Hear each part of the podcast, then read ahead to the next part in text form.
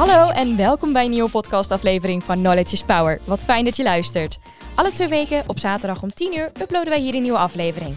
Mocht je niks meer willen missen van ons, volg ons dan ook zeker even op social media. Dit kan op Instagram, Facebook en LinkedIn onder de naam RP Sanitas Humanus.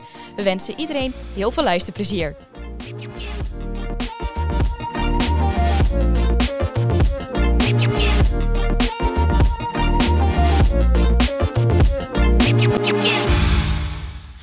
Hallo, hartelijk welkom bij een nieuwe aflevering van onze podcast, zoals jullie deze net leuk gehoord hebben in de intro. Vandaag zit ik hier met collega Gerry Hassela uit het mooie Amersfoortse. Zij is de oprichter, leader en uh, geneeskunstenaar. um, in het grote thema van uh, Lyme-ziektes, van de ziekte van Lyme. Zo heet toch de praktijk Lyme Herstel. Zij heeft een opleidingsinstituut waar ze mensen, collega's helpt uh, zich te verdiepen in dit onderwerp. Zij is klassiek homeopaat, orthomoleculair specialiste. Ze is van alle vaardigheden thuis, om het zo kort samen te vatten, en dan heel lang in het vak bezig. En ook nog ervaringsdeskundige. Dus in deze hartelijk welkom, Gerry. Dankjewel, Ralf. Ja, mooie intro. Ik hoop ik heb alles kunnen zeggen. Je hebt het helemaal goed gezegd. Dat is heel fijn. Dus je mag het altijd aanvullen. Waarom zitten we hier vandaag? Ja, juist om van jouw kennis te genieten, om ons te laten te verrijken, ook nieuwe inzichten te kunnen creëren voor onze collega's die nu deze podcast luisteren. En ook het een of andere misschien zaadje te planten. hey, daar heb ik nog niet aan gedacht. Dus zeker bij de ziekte van Lyme lijkt me dat best interessant zich daarin te verdiepen. Dus nou, je bent naast al die vakkennis ervaringsdeskundige. En ik denk dat was ook een beetje de trigger waarom je je daarop nu gestaafd hebt. Klopt helemaal. Neem ons even mee. Ja, dat is best een zoektocht geweest. En uh, ja, ik, uh, zolang ik me kan heugen, was ik al moe. Als, uh, als klein kind op de lagere school en ja, ik, ik was ook overgevoelig voor van alles en nog wat. En ik kom uit een boerengehucht.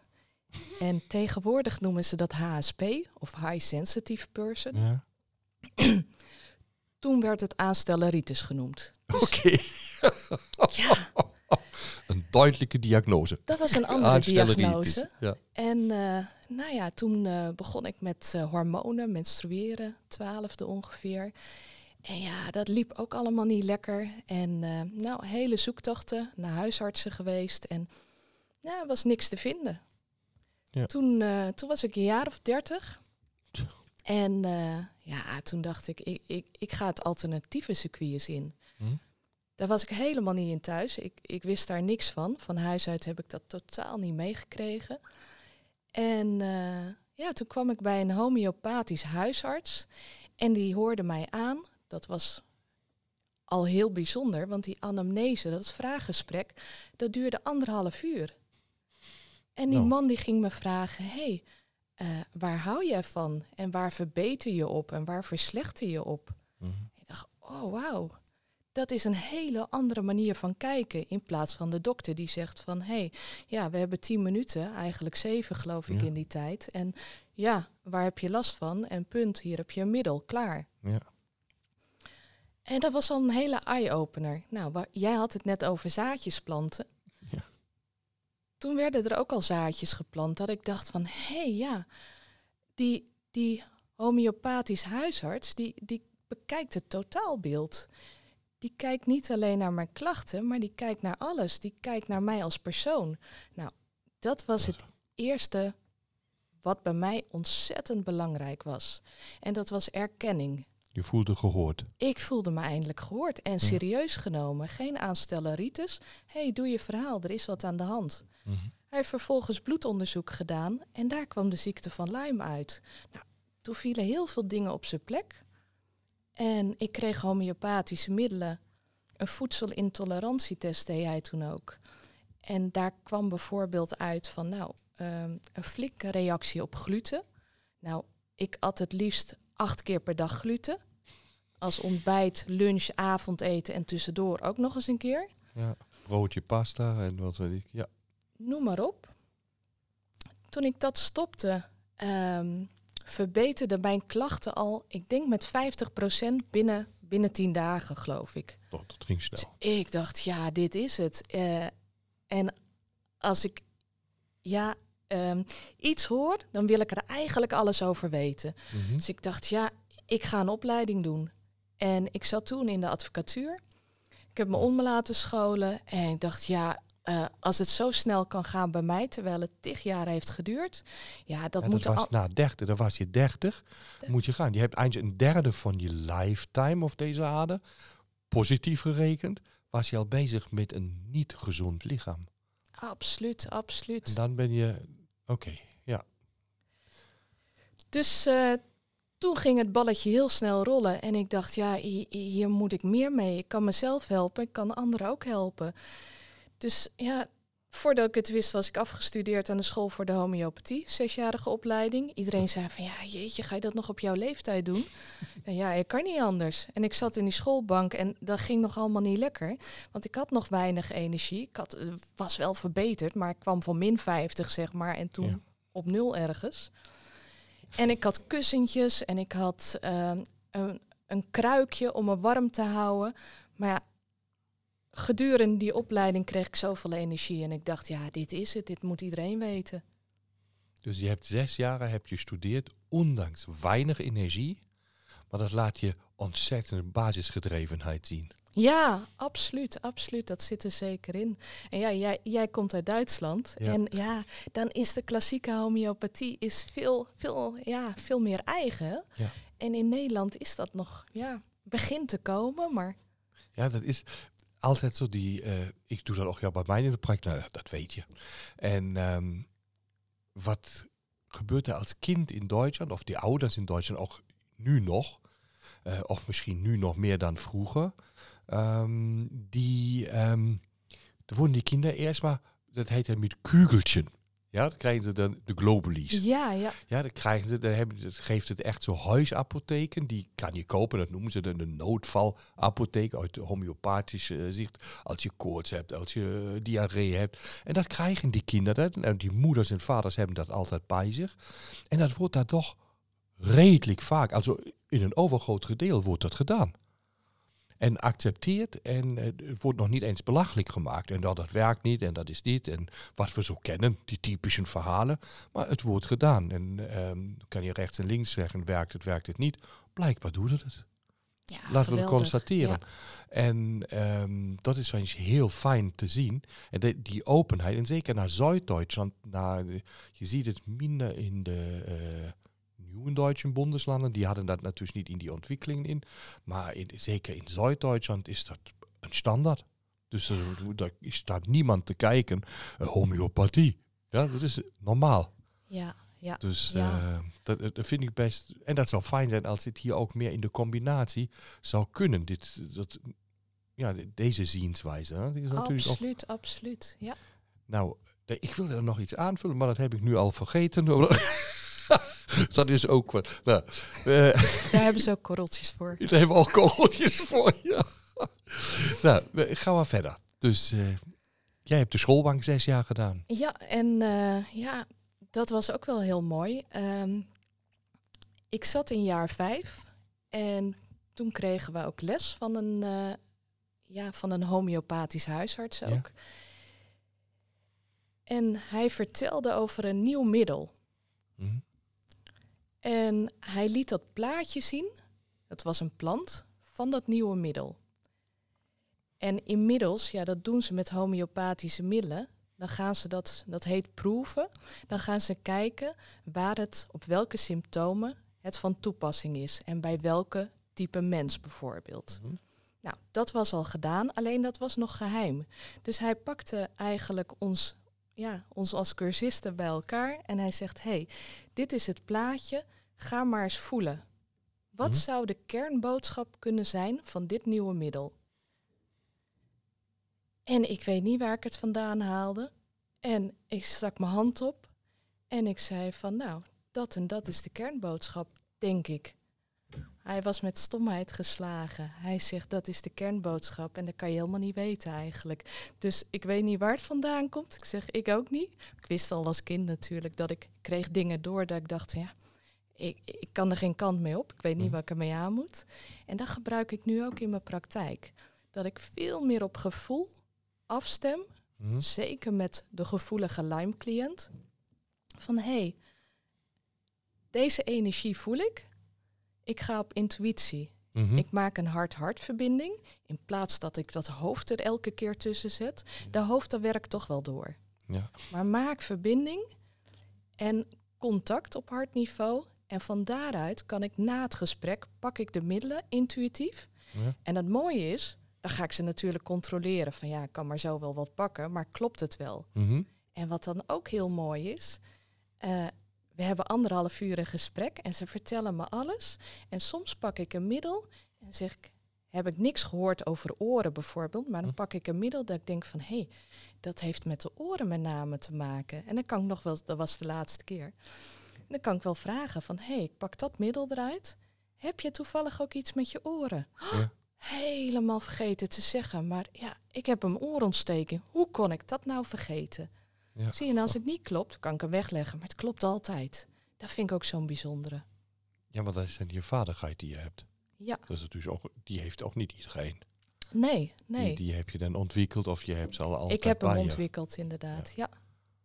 ja. En als je nu uh, over die lijmziekte, daar hebben natuurlijk redelijk wat mensen mee te doen, of een niet ontdekte lijmziekte. met, wat zie je in jouw praktijk voor klachten het meeste voorkomt. Kan je dat zo zeggen? Het meeste?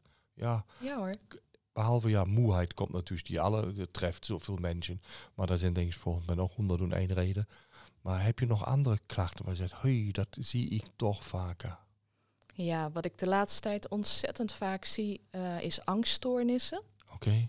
Heftige angststoornissen. Ehm, ik zie ook, dat was altijd al een beetje zo, veel gewrichtsklachten. Mm Moeheid staat natuurlijk altijd bovenaan, maar het is de grote gemene deler van alles. En, en, en ja, slaapproblemen ook heel veel. Maar ja, het is weer gerelateerd ook aan die angsten. Ja, tuurlijk. Ja. En als in de nacht dan die, het cortisol wegzakt, dat, wat, dat pas, passeert natuurlijk bij chronische Lymeziekte sowieso. Natuurlijk op die bijnia's uitgeput. En dan worden die angsten, de donkere van de nacht wordt nog donkerder. Absoluut. En nog angstiger beleefd. Dus uh, dat versterkt zich vanzelf. Ja. Dus best uh, lastig voor die patiënten. Dat is heel lastig. En ja, bij de een gaat het heel snel. En ja, wat wij net al een beetje kort bespraken, is van wat ik zo mooi vind aan de homeopathie. Je pakt vier verschillende niveaus. Dus het is spiritueel, emotioneel, mentaal, fysiek. Ook in die volgorde van belangrijkheid, de hiërarchie. Oké. En wat ik eigenlijk altijd zie, is wanneer de klachten zich manifesteren. Mhm. Ik noem maar wat. In 2000 kreeg iemand klachten, zware gewrichtsklachten of wat dan ook. En als ik dan zeg van hé, hey, één of twee jaar daarvoor, wat is er toen op emotioneel-spiritueel niveau gebeurd? Hm. Nou, dan slaan ze bijna stel achterover. Ja, ja. Zij, ja, dat is dus die volgorde van die hiërarchie. Mhm. Dat is eigenlijk die angel die uit die emotionele wond gehaald mag worden, zodat het lijf ook weer kan herstellen. Oké. En als ik die niet meepak, ja, dan doen we het alleen op fysiek niveau, maar dan is het minder duurzaam, is mijn ervaring. Ja, wat gebeurt daar? Dan blijft. Je hebt dat zo mooi, die, die hengel of die, die, die, die, die haak die aan die hengel hangt, die blijft in dat wondje zitten. Ja. En dat kan je pamperen en uh, je, je kan ervoor zorgen dat het niet verder roest. Ja, absoluut. Maar als je het niet eruit haalt, kan je niet genezen. Omdat die trigger blijft, misschien of de ontstekingssituatie blijft en dat emotionele, is het ook een grote trigger van ontstekingen. Een continue pijn uit het verleden kan ontstekingen op gang helpen.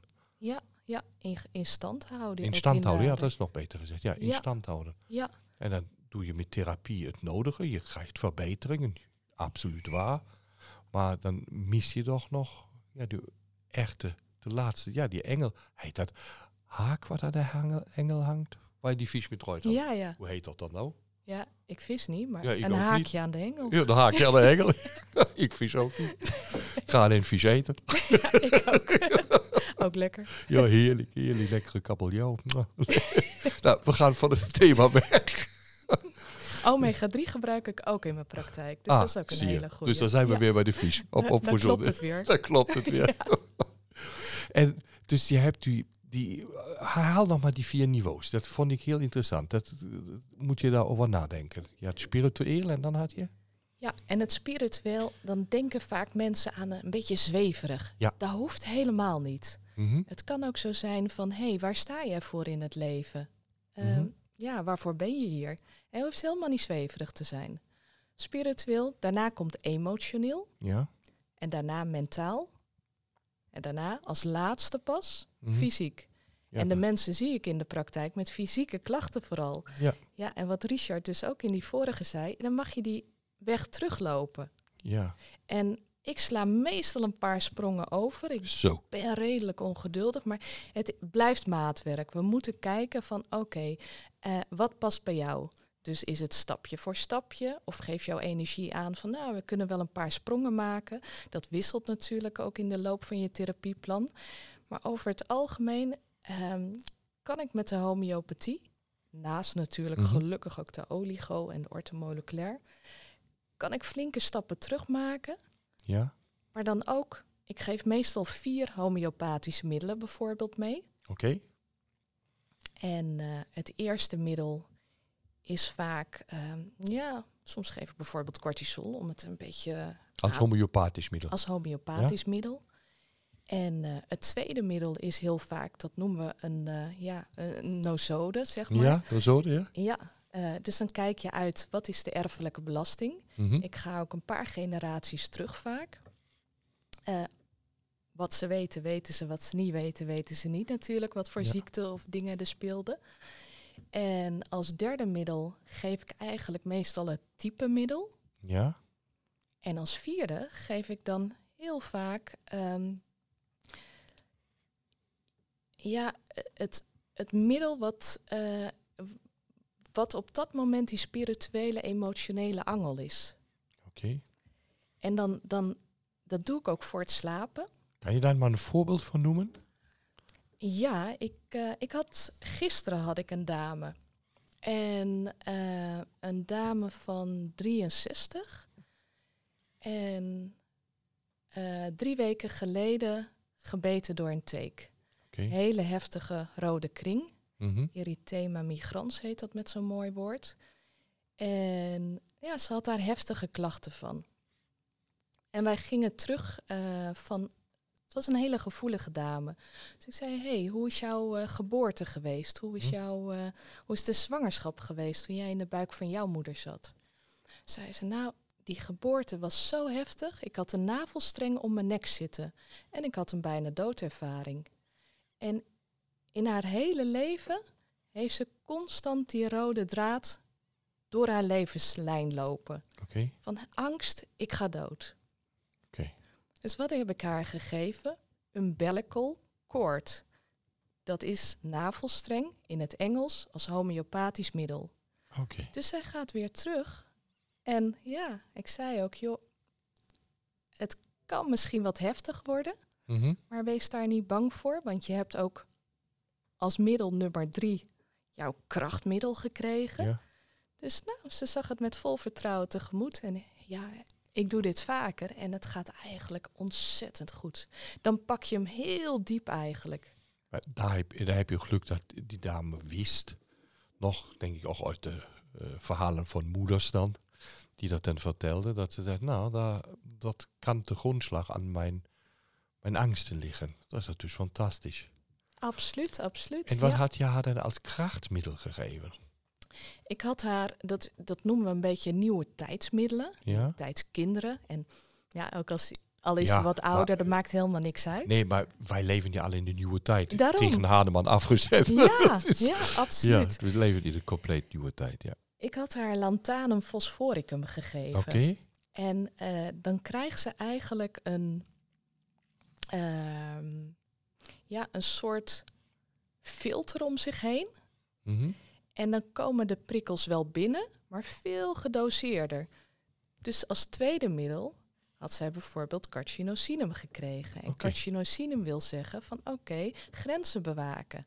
Mhm. En als impulsen rustig binnenkomen, kan zij de hand omhoog doen. Hé, hey, die wil ik wel, die wil ik niet. Dus ze krijgt veel meer bedenktijd. Ja, ze kan beter de filter of de, de grenzen zetten. De grensoppervlaktes beter absoluut. Ja.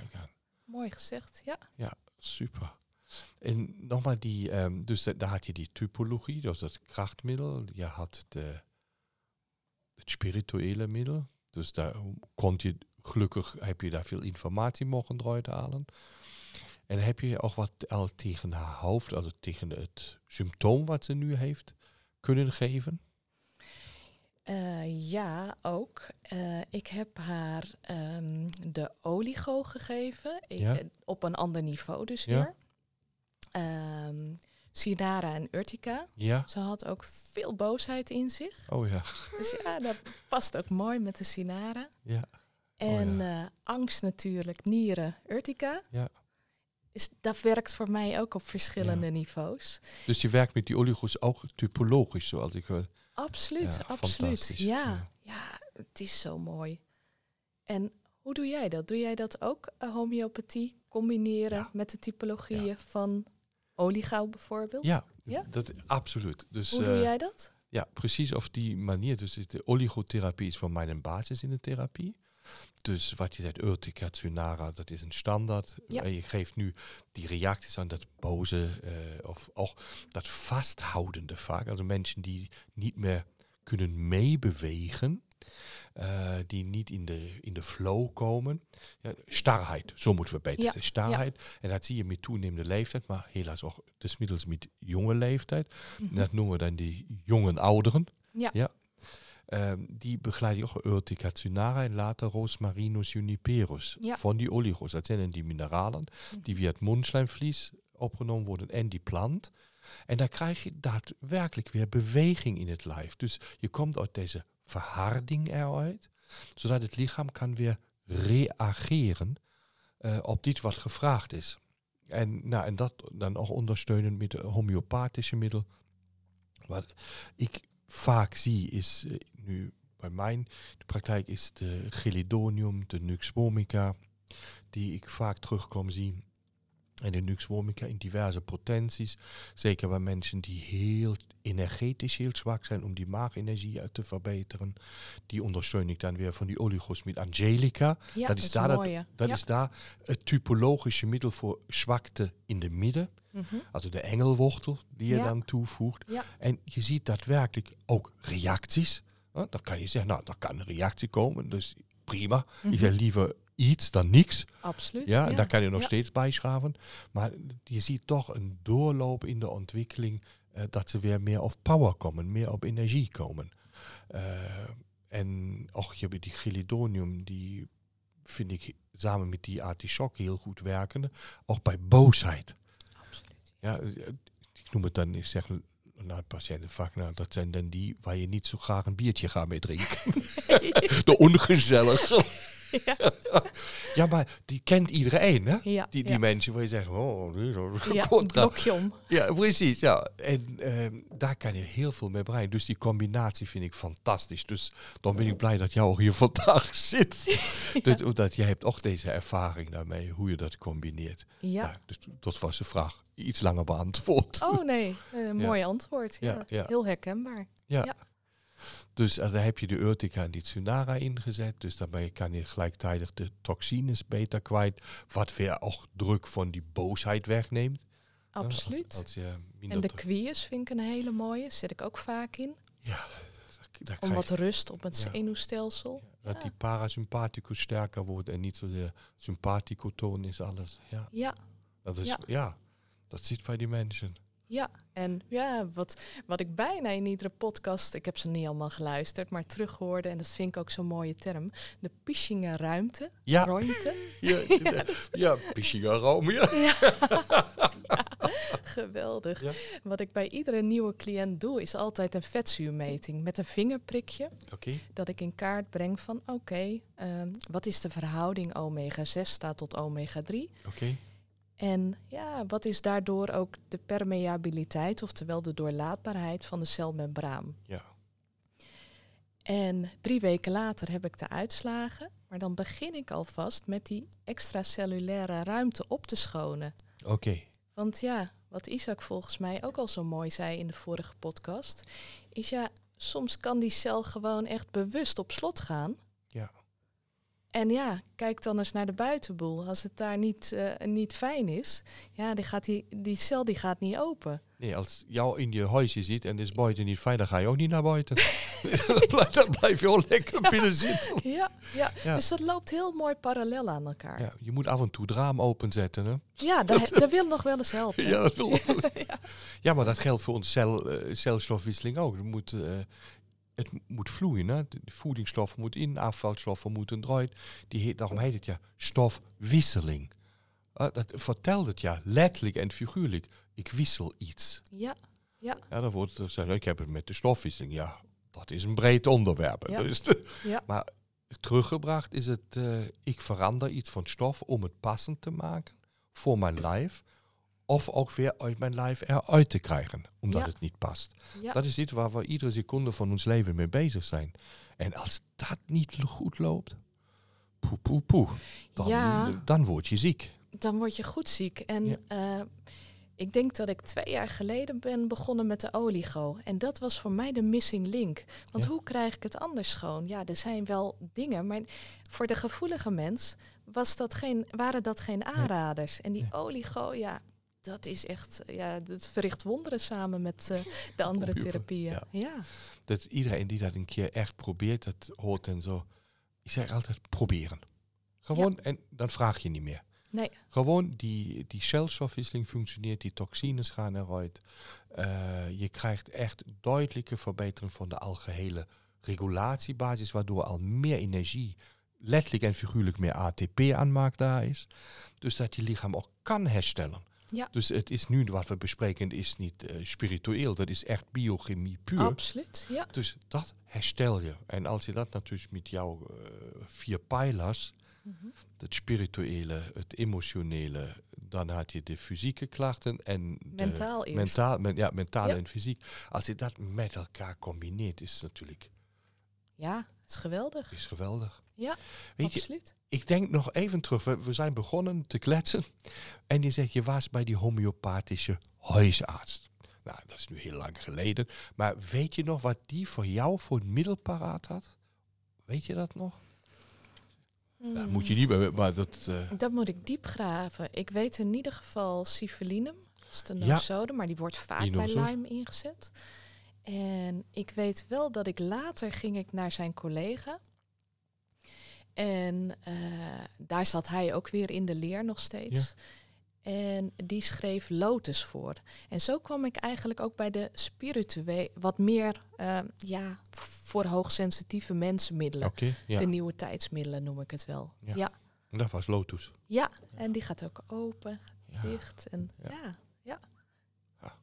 Dus dat was namelijk uit die vraag, die was er aan, voor, voor mij nu interessant, omdat het echt jouw, jouw speerpunten is. Daar ben je een absolute topper in bij deze patiënten. Ehm, die, die typologische middel. Zie je daar, je zei net, je ziet een bepaald middel vaker voorkomt dan een ander. Dus dat is dan van een eh, ZOA die je terugziet. Ehm, en dat is natuurlijk, als ik voor vele jaren nog de opleiding gedaan heb. nu ben ik. Hoe lang geleden? Ach, dat weet ik niet. Einde 20. Einde, richting einde 20. Ik In Duitsland? niet- In Duitsland, ja. Ja. ja. En hoe lang duurt hij daar, de opleiding? Eh, vier jaar. Ah, Oké. Vier jaar. En ik ben, dat is je opleiding naar heilpraktica, hè? dan Ja. hoort dat dan bij. En ik ben nu, nou, daar wordt ook dat, eh, juist gezien, kijk naar die voorouders, is dat niet bij die voorouders bekend. Nou, en zo kom je met de aanreiking, daar denk je ja nou, als, kom je van de universiteit, dat, dat denk je aan zulke dingen niet. Dan ben je in biochemische processen aan het denken en prima. Ja. Ja, en dat is ook goed. Mhm. Dat is perfect. Maar dat geeft een heel andere dimensie aan dit wat je doet. Je laat dat ene jaar niet los. Wel biochemie, die moeten we nu eens goed hebben. Ja, en het is fijn dat het er is. Nee, ja, anders leven we niet. Ja, nee, ja, Dus dat is een no-go zich niet daarmee eh, bezig te houden. Maar juist zijn nog die andere niet zichtbare of direct voor de hand liggen. Dat ik is een hele eye-opener in combinatie met de biochemie. Absoluut. En dus ja, dat niet zichtbare ja, vertaalt zich ook in het niet zichtbare van de Lyme. Ja. Dat is ook een niet zichtbare ziekte. Ja. Maar wat zie je nu het meest voorkomen als die, ja, die typologische middel? Wat, heb je daar een top drie? Of? Nee, eigenlijk niet, omdat er zoveel verschillende ja, als je kijkt van, vanuit de klassieke homeopathie, ja, dan zijn daar wel typische middelen. Maar uh, ik werk veel vaker nu met ja, de, de wat nieuwere middelen, zeg ja, maar. We zijn een nieuwe tijdperk. Ja, dus niet met het typische ja, Hahnemann-middel. En dan, dan, dan ga ik op gevoel, pak ik het. En ja, dat, dat is een andere manier van werken. Ja, maar die is jou gegeven, dus je kan daarmee omgaan. Ja. Oh, dat is fijn. Ja, en wat ik wel bij bijna iedereen tegenkom is bijvoorbeeld aconitum.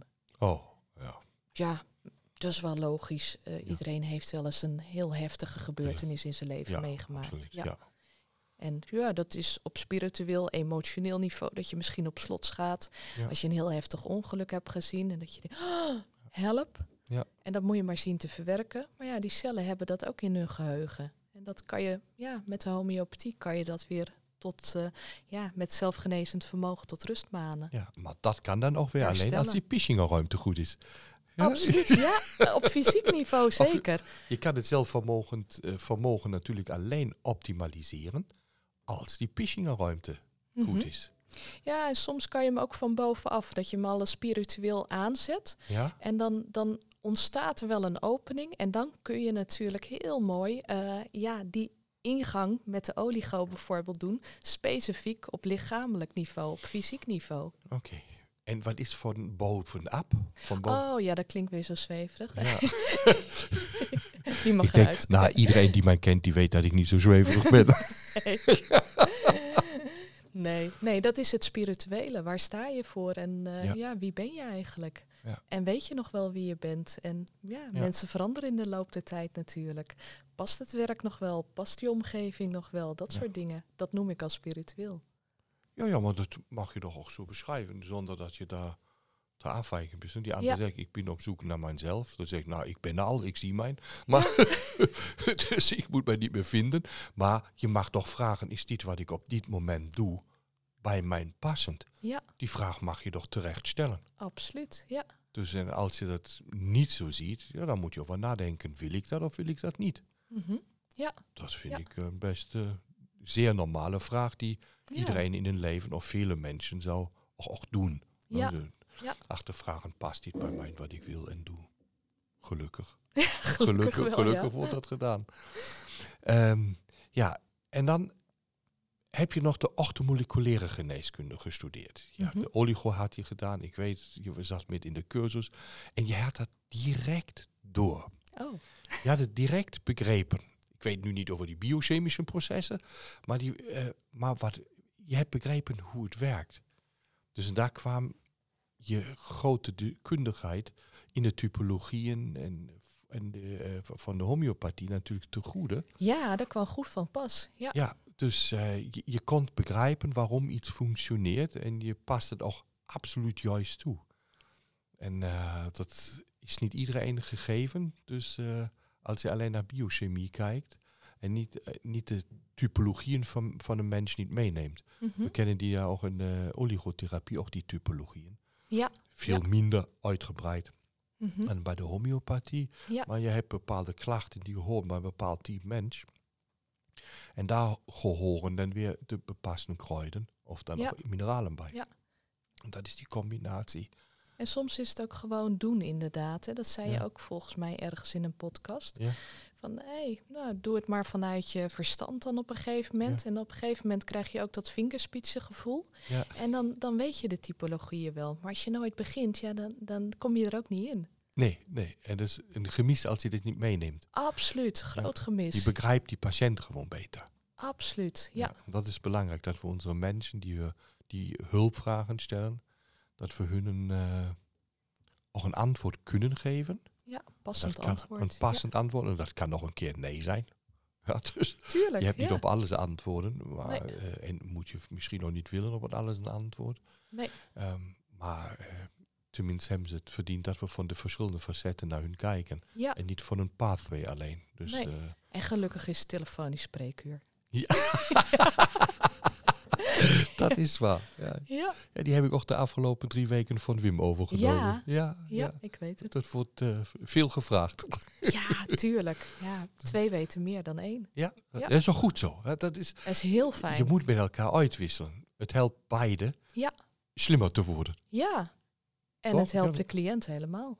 Om die gaat het uiteindelijk. Daarom is die spreekuur. Als collega's leren we dan ja van elkaar. En dat vind ik ook heel belangrijk. Dat dat ook gebeurt. Ja, ja. ja. Insgelijks. Nou, dus je hebt nog, maar ik wil nog, je hebt je niet alleen dit gestudeerd. Dus je hebt de, de, de homeopathie, dat is je basis. Mm -hmm. Dan had je de oligotherapie, maar daarvoor had je de orthomoleculaire geneeskunde nog gedaan. Mm -hmm. nou, en hoe pas je die in het hele traject toe? En wat was die voor jou dan voor, welke verrijking heeft dat nu naast de homeopathie op de lijmtherapie? Mm -hmm. Heel veel vragen in één zin. Oh, nou kijk. Brand maar los. Komt goed. Ja. Ja, gelukkig heb ik natuurlijk 90 minuten lang een gesprek met iemand. Oké. Okay.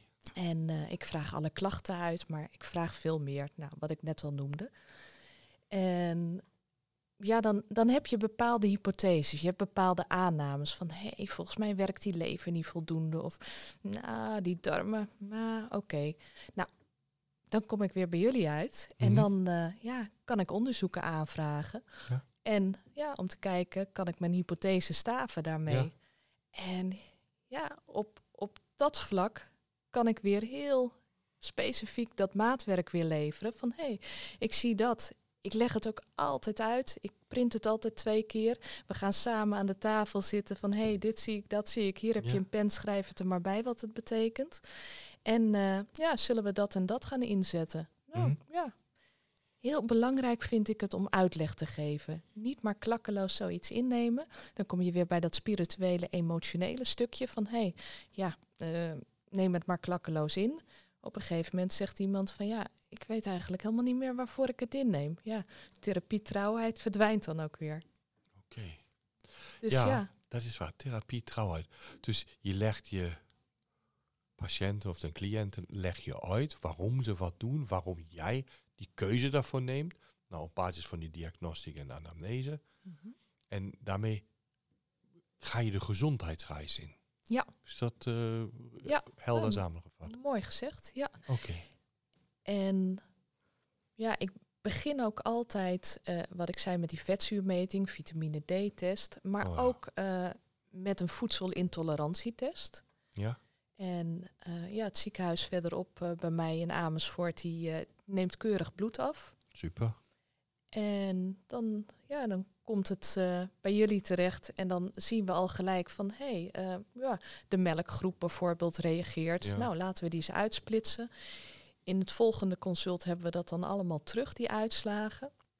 Kunnen we vanaf daar weer verder kijken. Mhm. En ja, de oligo zet ik eigenlijk gelijk in. En ehm, de omega-3 zet ik gelijk in. De multi zet ik gelijk in. En dat, dat is de basis, samen met de homeopathische middelen natuurlijk. En vandaar eens even kijken van, hé, hey, hoe, hoe reageert alles erop? Mhm. En Dus- ja, dat, dat was ik vergeten te zeggen. Ik werk ook met een eh Lime-vragenlijst. Dat is Ja. de zogenaamde Horowitz-vragenlijst. Mhm. Is een gevalideerde vragenlijst, opgesteld door de ja, Lyme-specialist eh, vanuit Amerika, Dr. Horowitz. Mhm. En iedere keer ehm, laat ik ze die opnieuw invullen. Dus bij het tweede consult weer. Ik hou de Lyme-vragenlijst. Hm. Dus ze weten vaak niet meer wat ze ingevuld hebben. dat is, dat is En dan komen ze terug, en het kost niks natuurlijk. En dan komen ze terug en dan vraag ik van, hé, hey, hoe is het gegaan? Nou, een aantal zegt dan van, ja, ik heb eigenlijk helemaal geen verschil gemerkt. Mhm. En dan zeg hey, heb je een lijm vragenlijst ingevuld? Ja, tuurlijk, kijk maar. En dan zie ik soms al van de score van 100 naar 50. Joh, laten we samen eens kijken. Oh, ja, daar had ik last van. Helemaal vergeten. Dus dat, dat werkt ook zo positief. Ik vind dat een goede tip die je nu die collega's die luisteren geeft.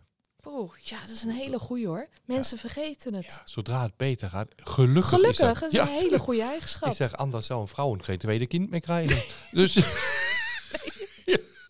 ja, gelukkig die, die ellende kunnen we in vele gevallen heel goed achter ons laten. Ja, absoluut. En dat, ik vind dat een prachtige eigenschap. Ja. Laten we die maar niet wegnemen. Ja. Maar door die vragenlijst maak je het inzichtbaar en meetbaar. Ja. Toen had je dat ingevuld, toen dat. Ja, ja dat, dat vind ik een goede tip. Uh, Hij staat uh, op, mijn, uh, op mijn website. Ja. Hij is gratis voor iedereen te downloaden. Hij is in het Frans en in het Engels zelfs. Dus uh, ja, gebruiken, kopiëren, knippen, plakken, stuur hem door. Verspreid het gewoon. Ja, ja dat is super. Ja. Dan gaan jullie naar lijmherstel.nl. Nou, top. Goed zo? ja, helemaal goed. daar, daar vinden jullie dan deze vragenlijst. Ja, dat is een, een, ik vind een zeer waardevolle tip. Ik ook, ja. En nu heb je die patiënten die je al lang begeleidt, of die je mag begeleiden, die komen dan ook met het vraagstuk, nou, ik heb vermoeden of Lyme, ziekte van Lyme. Uh, en je behandelt hun. Hoe lang duurt bij de meeste mensen zo'n therapietraject? Ja, het is best wisselend, maar ongeveer, nou, vijf tot acht consulten met een tussenpoze van uh, vier tot zes weken ongeveer. Oké. En ja, dus afhankelijk van kwart, hoe, hoe een half tot een drie kwart ja. ja. En dan ga ik over naar drie maanden en dan ga ik over naar een half jaar. En ieder half jaar blijf ik nog mijn oud-cliënten zien. Oh, oké. Dus net als bij de tandarts, ja. beter voorkomen dan genezen. Ja. En uh, ja, dat werkt heel goed. Dan ga je ze opvolgen of alles uh, lekker loopt. En heb je bepaalde dingen waar je zegt, nou, daar, daar moet iedere getroffene, of die denkt dat hij nu de ziekte van Lyme heeft, uh, en daar nog niet gehoord is. We moeten natuurlijk ook niet een ziekte van maken van niet-ziekte. Nee, nee, dus, absoluut. Uh, dat moet een goede scheilijn zijn. Dat veel mensen denken dat natuurlijk. Oh, ik ben moe, ik heb de mhm. ziekte van Lyme. Ja, dat is natuurlijk ook niet zo. Nee, nee, gelukkig uh, niet. juist, juist. hoe uh, maak jou daar die scheilijn en um, hoe ga je die mensen benaderen? Of hoe benaderen ze jou? Ja, ze, ze weten me inmiddels te vinden na tien jaar. Ja. En dat is ook helemaal goed. Uh, ja, het wordt nog niet snel herkend. Vandaar dat ik ook uh, bezig ben met een boek. En, en dat boek van. Dat boek, dat heet Lyme Herstel. Ja, net zoals op je cursus en je praktijk. En dat is opgedeeld in vier segmenten. En het eerste stukje is dan verkennen. Wat is de ziekte van Lyme? Daarna komt herkennen. Een hele belangrijke. Als je met zo'n rode kring naar de huisarts gaat. Hij stuurt je soms nog steeds door naar de dermatoloog. En er wordt een zalfje gegeven. En ja, onvoorstelbaar. Mm Nou, het derde segment is erkennen. Erkenning in de reguliere zorg, met name. Mm en het laatste hoofdstuk herstellen. Dus ja, dat, dat, die herkenning is zo belangrijk. Uh, ik geef ook een opleiding. En ja, daar komt dat herkennen ook duidelijk naar voren. Van hé, hey, bijvoorbeeld fibromyalgie. Ja. Nou, dat is de diagnose van als alles uitgesloten is, dan blijft er nog een soort vergaarbak over. Mhm. Ik had de diagnose fibromyalgie. Oh, ja. Voor de ziekte van Lyme. Wat heel vaak toch de ziekte van Lyme blijkt te zijn. Hm?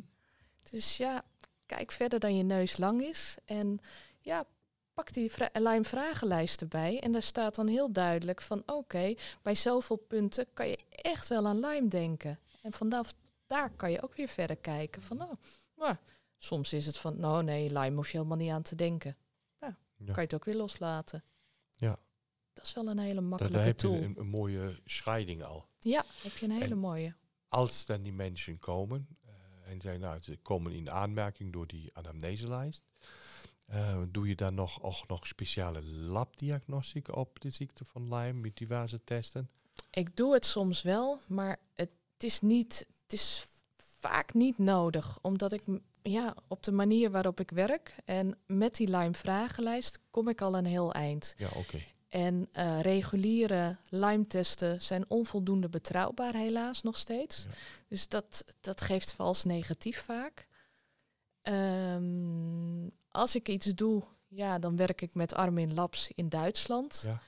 En dan uh, ja, heb ik overleg met Armin zelf van, hé, hey, waar denk je aan? Nou, die denkt dan vaak ook mee met de co-infecties. Ja. Ik had ook een heel mooi voorbeeld van uh, een jonge man Geld speelde geen rol. Dat was een zoon van een miljardair. Dus die zei, ja, ik wil het ook zwart op wit zien allemaal. En wat ik daar heb gedaan, wat mogen doen, is ehm, alle co-infecties in kaart gebracht. Dat waren er 15. Mega veel. En homeopathisch kan je specifiek die co-infecties gericht aanpakken. Ja. Dus dat hebben we gedaan. heeft een klein jaartje geduurd. En toen zei hij van, uh, en dat wilde ik ook, laten we nu eens precies hetzelfde opnieuw testen. 13 van de 15 waren, waren er niet meer. Dat is, ja, dat is mega goed. Ja, dus, en dan weet ik ook van, hé, hey, de homeopathie pakt op dat stukje pakt hij al heel goed. Je hebt het echt bij de haag getrokken. Ja, bij de oorlel ja. Ja, en dan is het fijn om te weten van hé, hey, welke specifieke stammen zijn het van de Lyme-bacterie? Welke specifieke co-infecties zijn het?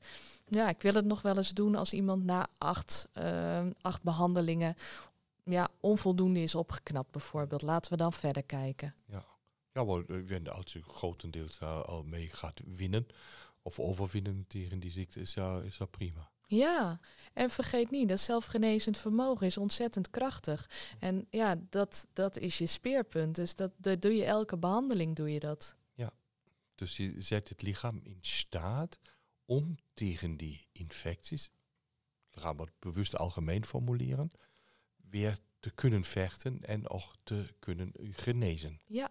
ja. Die, die legt de basis. Ja. Zie je bij die co-infecties, we hebben op die website ook zo'n co-infectielijst, zie je daar bepaalde uh, infecties vaker voorkomen dan andere? Ja, ja zeker. Uh, Bartonella, Mycoplasma, okay. Rickettsia. Oké. Okay. Um, ehm, nou, na uh, ja, de COVID-periode, um, vaak pneumonia, zeg maar. Ja, Mycoplasma, pneumonia, pneumonia, chlamydia, pneumonia. Dus ja, dat, dat zie ik zeker vaak. Die zie ik in die, in die vragenlijsten, die, die wat op het longengebied. Ja. Dat, dat zie je vaker bij die testenlijsten, zie je dat positief scoren.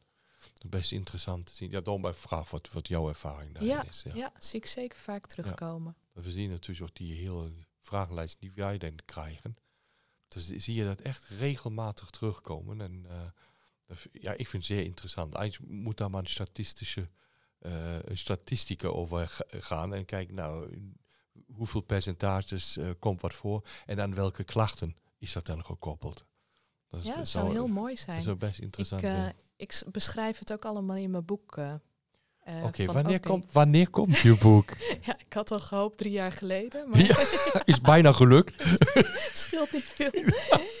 ik verwacht eind dit jaar, begin volgend jaar. Nou, vol, nou lieve collega's die nu luisteren, uh, jullie krijgen van ons zeker een bericht uh, als dit boek verschijnt. Dus uh, hou ons alsjeblieft op de hoogte. Een paar weken voordien. Doe dat we dan alle collega's nog maar even typen kunnen. Nu, dat is lijmherstelboek is de beschikking. ja, ja, van een deskundige die heel veel van deze patiënten ziet. Je geeft les. Ja, ook nog. Ja, ook nog. Nou, ik mag het misschien maar even verklappen. We zijn, wilden voor de zomer wilden we al die podcasts opnemen. Of de, nou, nou, dat was een gedoe tot we twee een agendapunt hebben gevonden. Hè? Dat, dat het lukt. Het is gelukt. Het is gelukt, ja. Nou, maar um, je geeft cursus. Ja. Vertel wat over die cursus. Ik geef een, uh, ik geef een achtdaagse, uh, ruim geaccrediteerde bijscholing. Wat is ruim geaccrediteerd? Dat is 43 ECTS. En iemand regelt dat voor me. Maar die, diegene zei, dat is best wel veel. Dat is veel. En ik hoorde iemand zeggen, een therapeut in de opleiding, die zei, oh, dan hoef ik drie jaar niet meer naar school. Ja. Dus, ik dacht, oké, in die begrippen denk ik van, oké, dat is mooi geaccrediteerd. Uh, dat duurt uh, acht dagen en we beginnen 8 september weer met de volgende. Meestal doe ik er twee in een jaar. Het voorjaar één en in het najaar één. Acht volle dagen? Acht volle dagen, de vrijdagen. En uh, eind december, half december zijn ze klaar met deze weer. En wat, wat doe je in die cursus? Um, nou, het gaat natuurlijk over de ziekte van Lyme. En de opleiding, ik mag geen cursus zeggen van uh, degene die het geregeld heeft. Deze vakopleiding, zei ze. Oh, Deze, ja, ja, tudududuut. Ja, dat is het, ja. ja. Eh, deze opleiding, uh, ja, daar leer je als eerste de ziekte van Lyme en de co-infecties herkennen. Mm -hmm. Dus het is de eerste vijf dagen is het heel veel theorie. Ja, en, heb je zo vaak, ja. Ja, dat moet natuurlijk wel een beetje. Ja. En ja, welke werkingsmechanismen gaan in gang en wat is de lijmpuzzel en ook weer terughalend, spiritueel, emotioneel, mentaal, fysiek.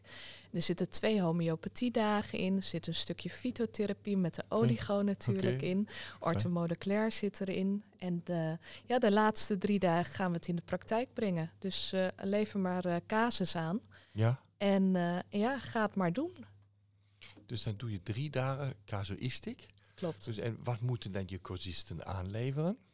Uh, ze moeten twee uh, casus aanleveren. Ja. En uh, die mogen ze helemaal gaan uitwerken. En ook, uh, ze krijgen van mij de laatste drie dagen ook een, uh, ja, een voorbeeld van een stappenplan. Ik hou niet zo van een protocol.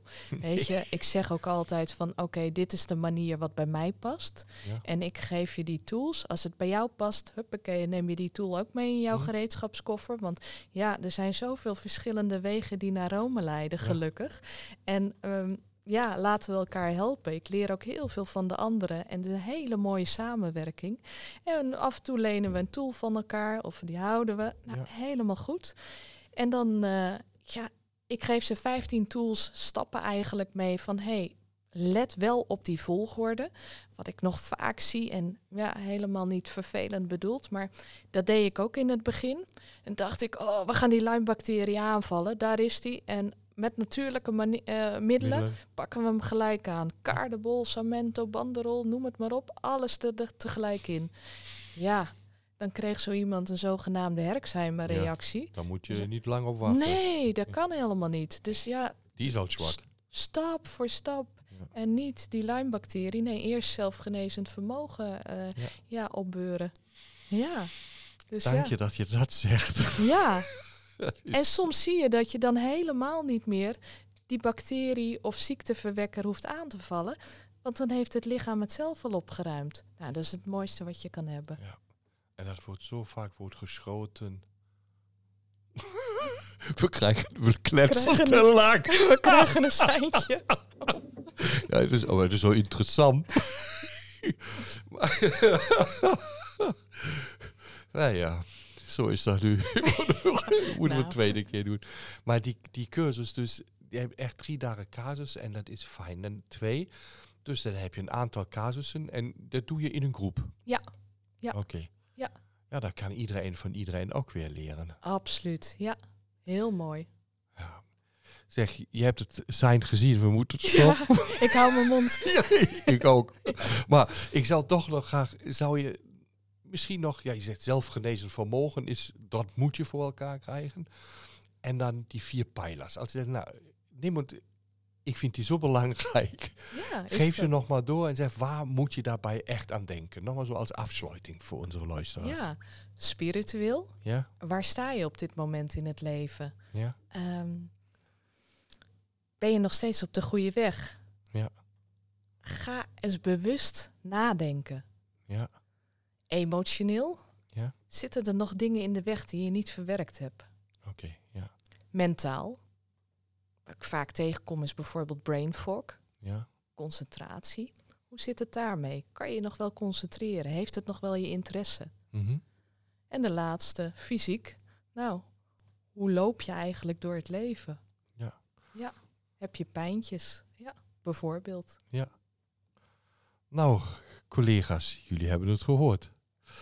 Um, Gerry, hartelijk dank voor deze heel mooie podcast, voor deze opname. Wij allemaal wachten, denk ik, met spanning op je boek. En op je website zijn de, ook de cursussen voor de, of de data voor de cursussen te vinden. Dus dan ga je naar lijmherstel.nl en daar vind je alles terug. Of kijk uh, in die aankondigingen, voor aankondigen, daar, daar staat dan ook jouw websiteadres bij, daar kan je iedereen vinden. Nogmaals, dankjewel, ook voor die reis van uh, Amersfoort naar Goes. Wel, zo ver is dat ook niet. Nee, ik neem het zonnetje weer mee. Ja, nee, laat ons alsjeblieft flotteren. Dankjewel. Dankjewel ja. voor deze uitnodiging. Ja, graag gedaan. Dankjewel voor het interview. Och, graag gesprek. Oké.